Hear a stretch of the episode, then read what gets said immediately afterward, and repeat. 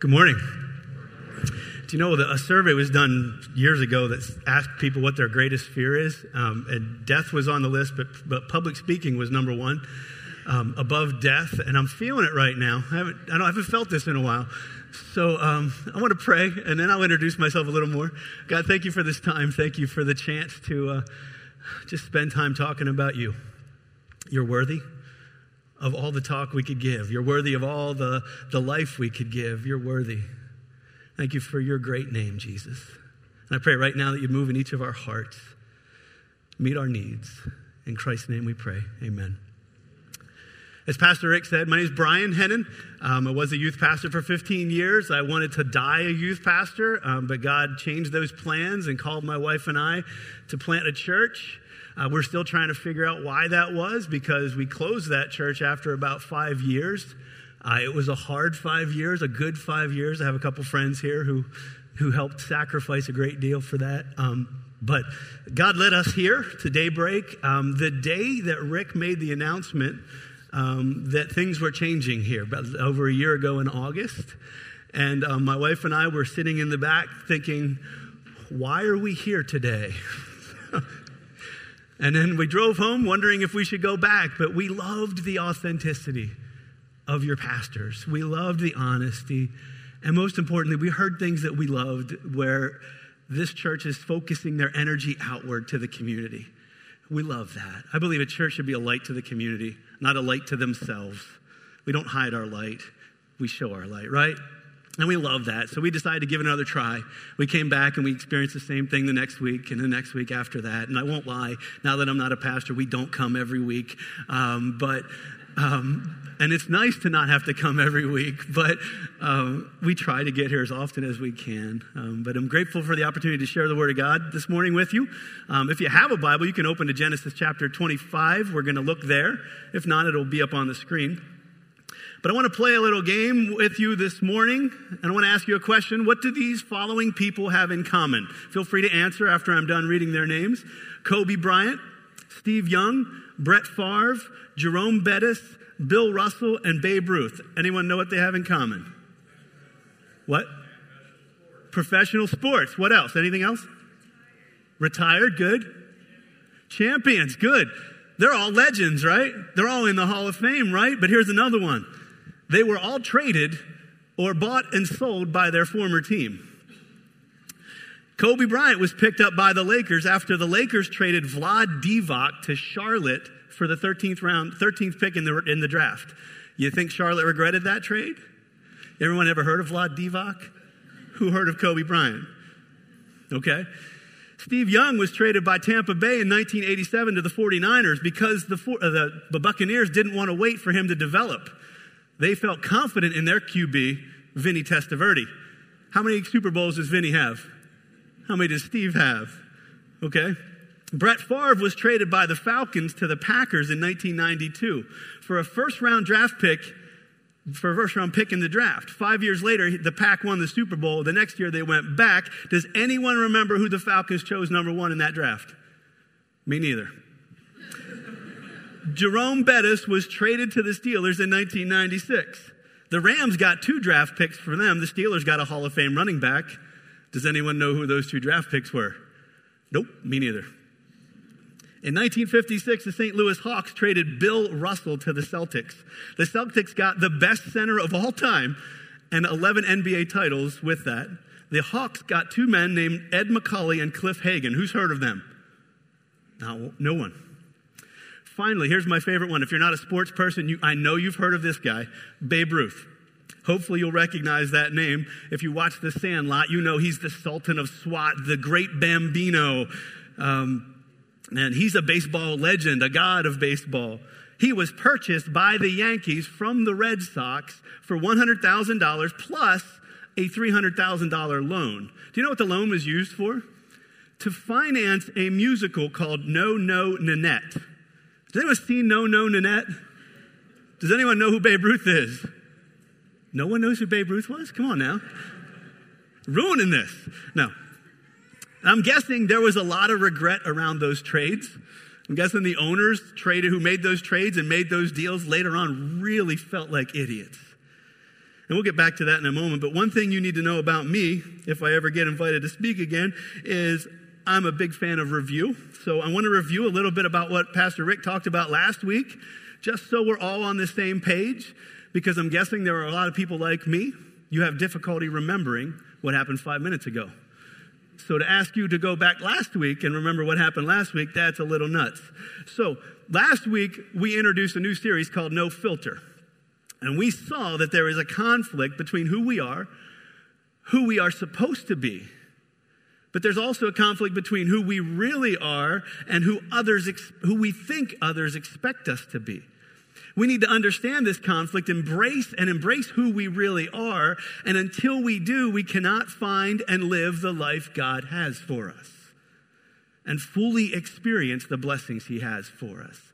If we're too wrapped up in what others think or what we think others think or what we think others should think we think, we'll have a difficult time hearing what God thinks and hearing the voice of Jesus.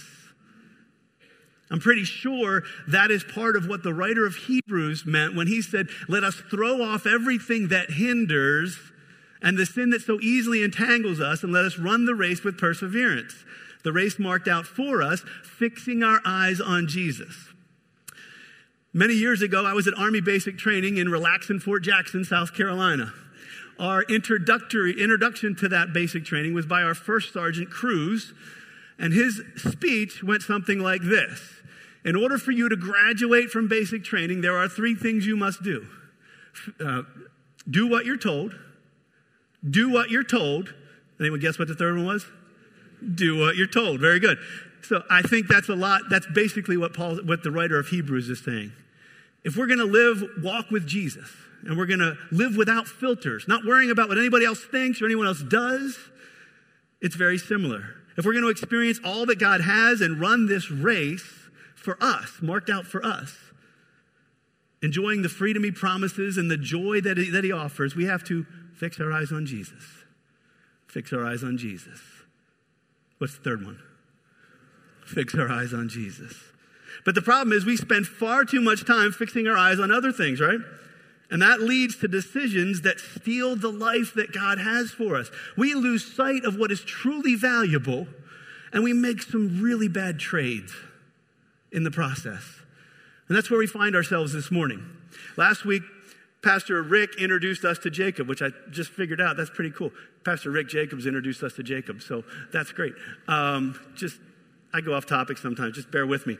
Um, he gave us a broad view of Jacob, Esau, Isaac, and Rebekah, and that whole story. Today we're going to focus on one specific part. So take a look at Genesis 25, 20 through, 24 through 34. And we're going to kind of break this up a little bit. Says, When the time came for her to give birth, Rebecca, there were, two, there were twin boys in her womb.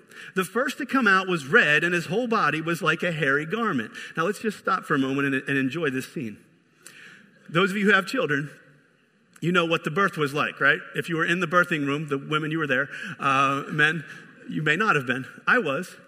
But had my son come out like this, I mean, this guy looked like Chewbacca, all right? Red and hairy. And I mean, admit it, that would have freaked you out a bit, wouldn't it? I mean, hair, more hairy than the dad. Um, but let's move on. Uh, so they named him Esau. After this, his brother came out with his hand grasping Esau's heel. So he was named Jacob. Isaac was 60 years old when Rebekah gave birth to them. Now, I know Rick covered this last week, but I want to point it out again that Jacob's, Jacob literally means heel grabber. Now, enjoy, here's the irony of that. When his mom was calling him for dinner, she wasn't saying, she was saying Jacob, but everybody heard, heel grabber, come in for dinner. Hey, heel grabber, stop playing with your sister. Stop fighting with your brother. Stop doing that, whatever. So it also means to watch from behind, which perfectly explains Jacob's life later on. He was an opportunist. He stood in the back in the shadows and waited for his, his moment to strike and to come out and get what he wanted. But Esau's name is, is interesting as well. His name has a loose connection to the Hebrew word for Edom, which is a city southeast of the Dead Sea where Esau would live later, but a city that was also a main arch rival of Israel. So this was, this was a, their name was a fulfillment of the prophecies that God had given. Just their names what signified the sovereignty of God in action and what was going to happen. And we can read about that later in Romans chapter 9, where God says, where Paul says, Jacob I love, but Esau I hated. Um, and it's a confusing passage. And if, if you want to know more about that, call Pastor Rick. Um, so it's the greatest part about being a guest speaker is you could just kind of throw things out there and then walk away. Um, but let's look at the rest of this passage. The boys grew up. I don't know if he liked that. Uh, the boys grew up, and Esau became a skillful hunter, a man of the open country, while Jacob was content to stay home among the tents. Isaac, who had a taste for wild game, loved Esau, but Rebekah loved Jacob. Parents, first of all, don't do that. All right, don't don't put your kids against each other. That, that, that leads to some pretty unhealthy things. But once, when Jacob was cooking some stew, Esau came in from the open country famished. He said to Jacob, Quick, let me have some of that red stew. I'm famished. That is why he was also called Edom, Edom meaning red, which was Esau's nickname. Jacob replied, First, sell me your birthright. Look, I'm about to die, Esau said. Talk about hyperbole. Little melodramatic, aren't we, Esau?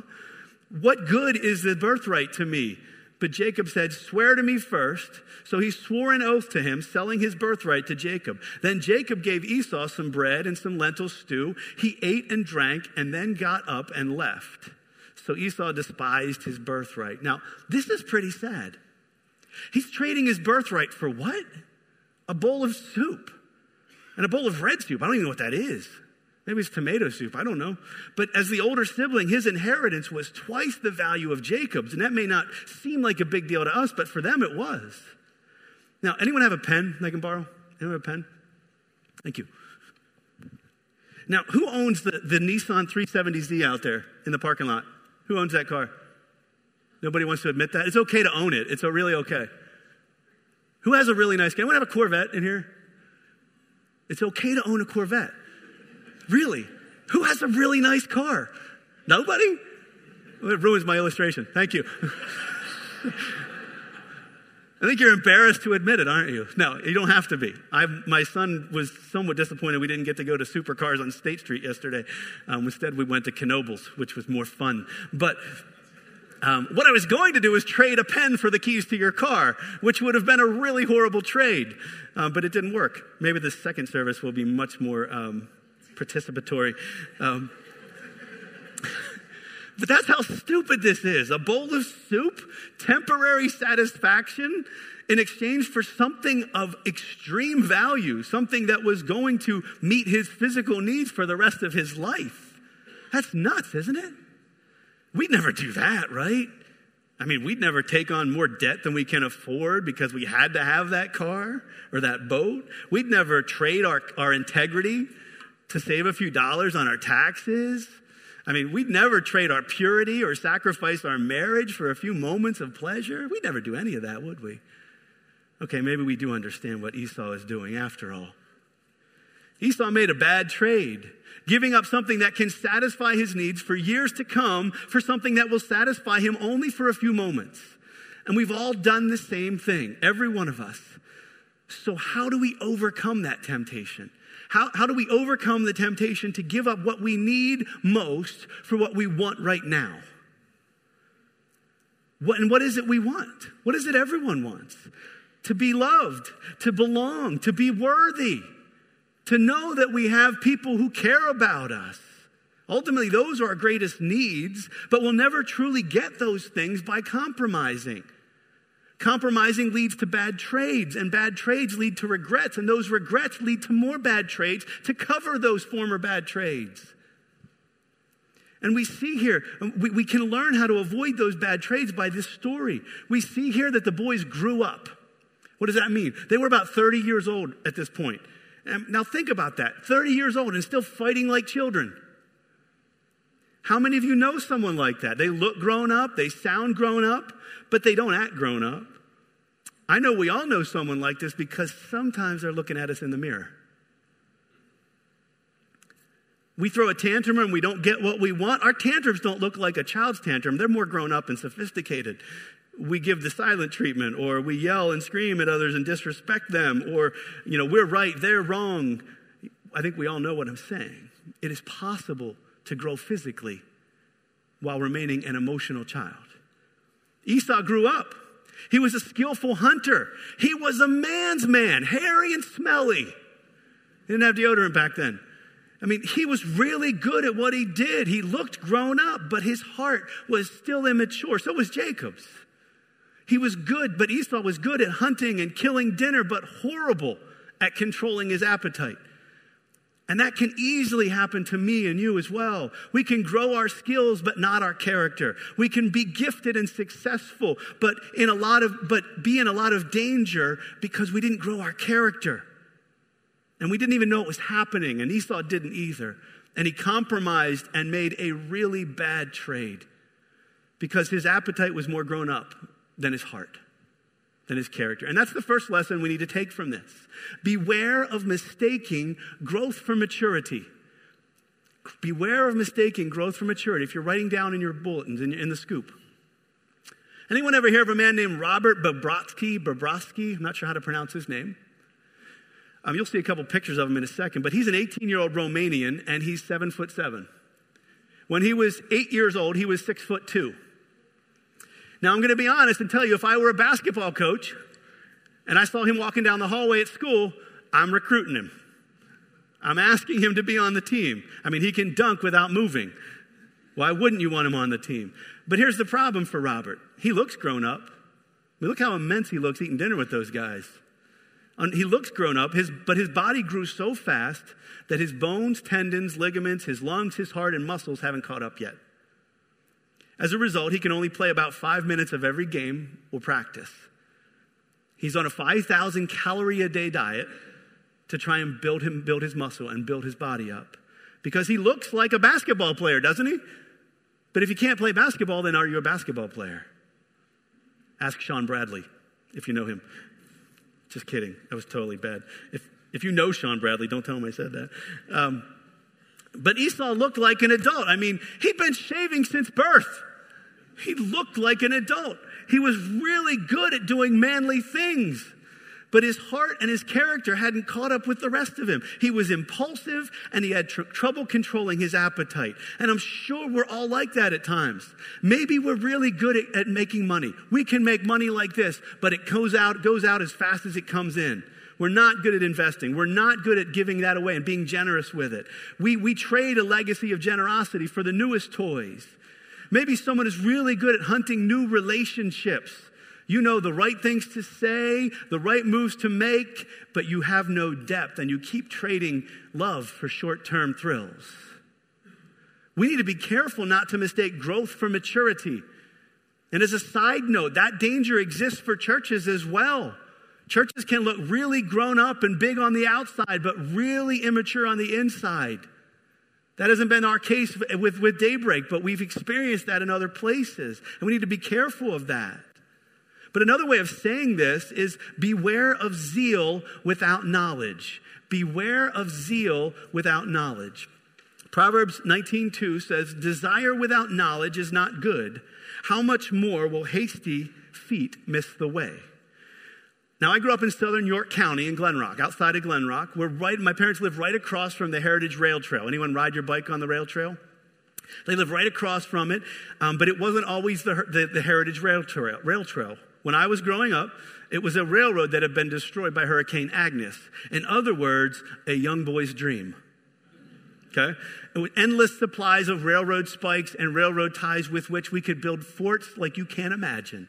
We have an underground fort that we built. It's still there. I don't think you can go in it anymore, but it's still made out of railroad ties and everything else. Um, but we we would build forts and we would have so much fun there. But the best part was the bridge that went over the Codorus Creek. It was about 20 feet, maybe 15, 20 feet off the water. And the water was about eight feet deep under. So I'm 13. Let's say you're 13 and you're on a bridge 15 feet off the water and the water's eight feet deep. What are you doing? Jumping, right? You're jumping. Well, that's what we did. We jumped, we flipped, we dared each other to try new stunts, we pushed each other. Um, you know, my parents still live there, and we still walk across that bridge at times. And I'm going to tell you with absolute certainty that, certainty that only an idiot would jump off that bridge. Someone with no, no knowledge, but a lot of zeal. In a semi-related note, that's I think this is why Paul talks about talk to Timothy in the book of First Timothy, not to appoint leaders of a church who are new in the faith, new converts. Because when I was new in the faith, when I was new, I, I, I was zealous, I was enthusiastic, and I couldn't figure out why all the old people weren't as excited as I was. I wanted everyone to know what I knew, but the problem is I didn't know anything. And as soon as I was challenged or when life, the, the troubles of life started coming, I started to struggle. And that's kind of what's happening to Esau here. Verse 29 through 30 tell us that he went out to do what he was good at hunting.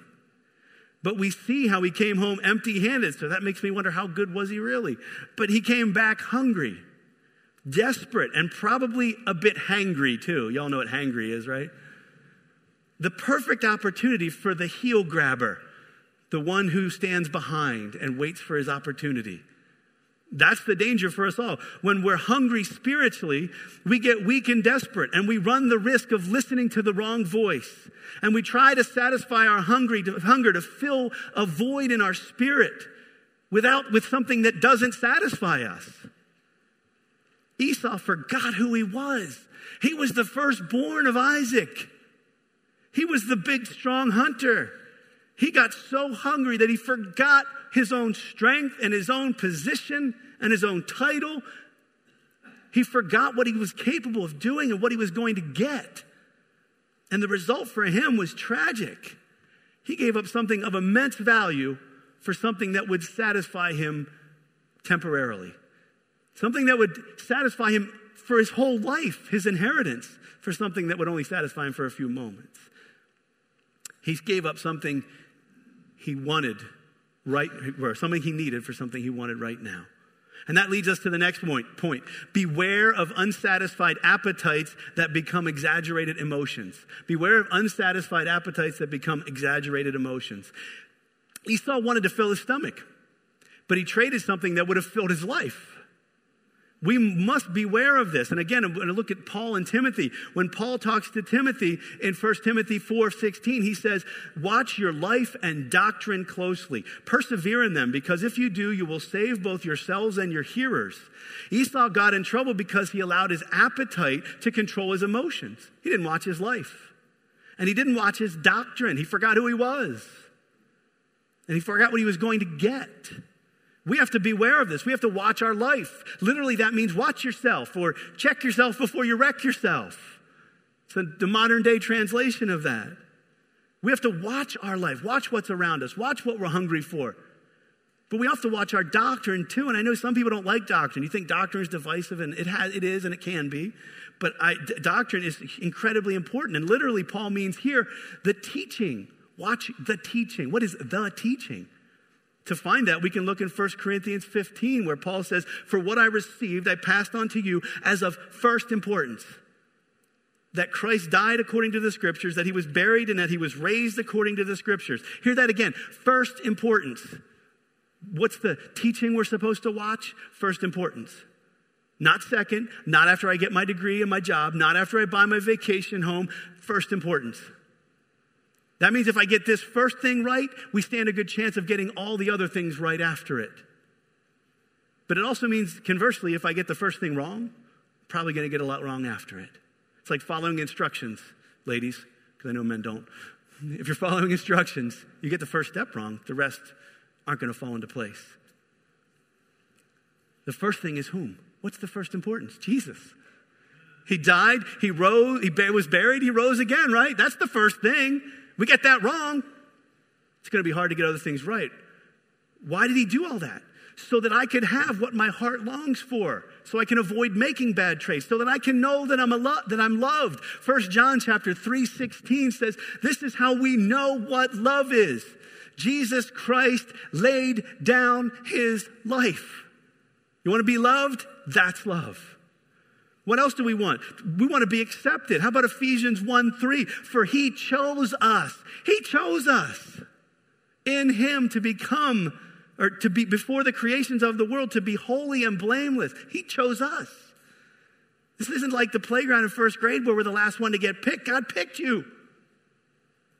What else do we want? We want to know that we have hope. And Hebrews says we have this hope as an anchor to our soul, firm and secure. It enters the inner sanctuary behind the curtain where our forerunner, Jesus, has entered on our behalf. Those are the things that I want. Who doesn't want them? That's what my spiritual stomach growls for. And if I starve myself of what I really need, and if I reject who Jesus says I really am, I am going to compromise, and so will you. And I will do things that will no longer, that will, that will only make me hungrier. And I'll make a lot of really bad trades. If, I'm, if we're starving ourselves for what we really need, we will make decisions that we will really regret. And that regret will lead to guilt and soon we will be overwhelmed and weighed down by it. And I have to think if only Esau had had a friend, someone to come along beside him and say, Dude, what are you doing? Why would you trade this birthright for a bowl of soup? Why would you do that? There's something greater waiting for you, Esau. Can I tell you that that's what the church is for? We can, we can gather and hear the word of God. We can join a small group. We can remind each other that there's something better.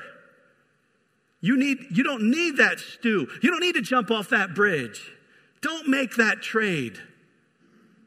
Author C.S. Lewis said in his book, The Weight of Glory, it would seem that our Lord finds our desires not too strong, but too weak. We are half hearted creatures fooling about with drink and sex and ambition when infinite joy is offered to us. We are far too easily pleased. Far too easily pleased. Infinite joy is offered to us, but, but the only, but not only infinite joy, but infinite hope, unshakable peace, eternal and perfect love. And so we can't trade what we need most for what we want now. That's the next point. Don't trade what we need, what you need most for what you want right now. We've got to grow up on the inside. We've got to feed our souls with the bread of life and quench our thirst with the living water. If we don't, we're going to be in danger. Don't forget, danger of forgetting who we are, danger of forgetting who God called us. So don't forget who you are. Don't forget that you have an inheritance. Some of you may not have heard, never have heard that. Did you, you have an inheritance. If you are a, a follower of Christ, you have an inheritance. If you're not a follower of Christ, you can have an inheritance. Ephesians 1 13 and 14 says, And you also were included in Christ when you heard the message of truth, the gospel of your salvation. When you believed, you were marked in him with a seal, the promised Holy Spirit, who is a deposit guaranteeing, guaranteeing our inheritance until the redemption of those who are God's possession to the praise of his glory. You and I are God's greatest possession. He loves you. All the riches of heaven are ours in Christ. The Bible calls us co heirs with Christ. We're going to be seated with him. I don't know how all of us are going to be seated next to him, but that's, for, that's logistics God has to worry about. But man, we're going to be seated in the heavenlies with him. You have a purpose greater than you can imagine. Don't trade your joy for anger and grumbling. Don't trade your peace for resentment and grudges. Don't trade your kindness for sarcastic, sarcastic wit. Don't trade your love for false intimacy, either in the flesh or virtual. Don't do it. Listen to me, I've done those things. And so has a lot of other people in this room. Let Jesus fill your hunger. Let the Spirit of God fill you so that you don't trade what you need for what you want right now. Don't do it. Would you pray with me? Thank you, Jesus. Thank you that you are exactly what I need. And I thank you that you forgive me when there are times when I think I need something else.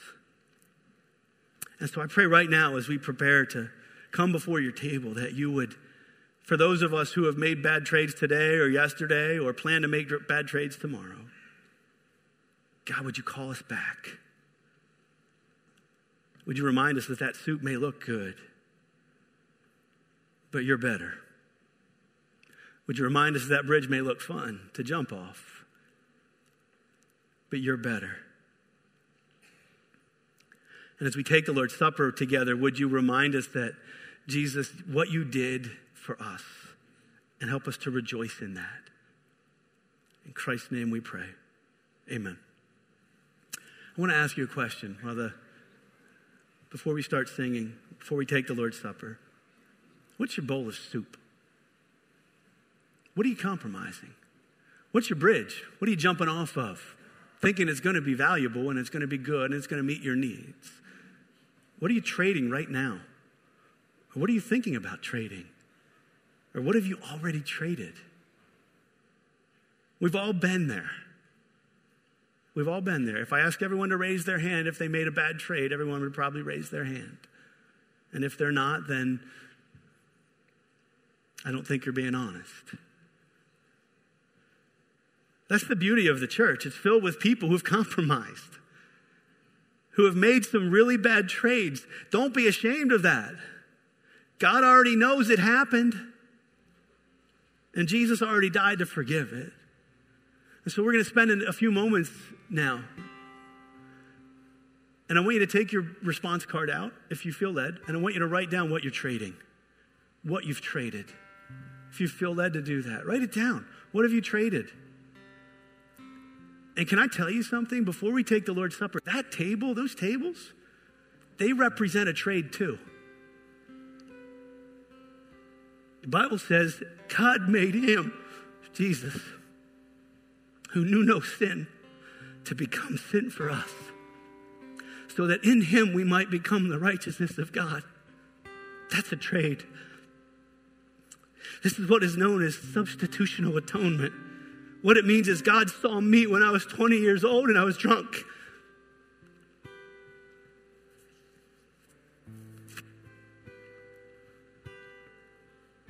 In my sin, living in my shame, drinking away my guilt, trying to drown out of several years of bad trades. And he said, That guy right there, I want him on my team. So he traded his one and only son for me. Now that looks like a ridiculous trade. On the outside, if I'm looking and I'm seeing that perfection for foolishness, sinfulness for shame, glory for guilt, strength for weakness, why would God make that trade? But he did. And I'm so thankful he did. And you know what? He did it for everyone in this room as well. Don't care what you've done, don't care what you're planning on doing, He did it for you. That's the beauty of the Lord's table. It isn't for people who have it all together, it's for people who need Jesus. People who've made a lot of bad trades. And I don't know what church traditions you grew up in, but I know I've met a lot of people over the years who don't feel comfortable taking the Lord's Supper because they don't feel worthy. Can I tell you, that's the point of the Lord's Supper. You're not worthy, neither am I. I'll never obey enough. I'll never confess enough. I'll never serve enough. I'll never give enough. And if I think I have, then all I have to do is look at the cross, compare myself to that, and I'll realize that I'm far from it. This table is for people who are needy, people who are broken, people who have made some really bad trades, but we rejoice with it. We rejoice with it because we know that even though we're unworthy, Jesus makes us worthy by his blood, by his sacrifice. He now says, You are worthy because of Jesus. So, no matter what you wrote down or thought about when I asked you earlier, I want you to come to this table. This is the only place where you will find what you are really looking for. So, while the worship team's playing, write down something. Spend a little time with the Lord. And when you're ready, come up and get, a, get the cup and get the bread and hold on to it so we can take the Lord's Supper together.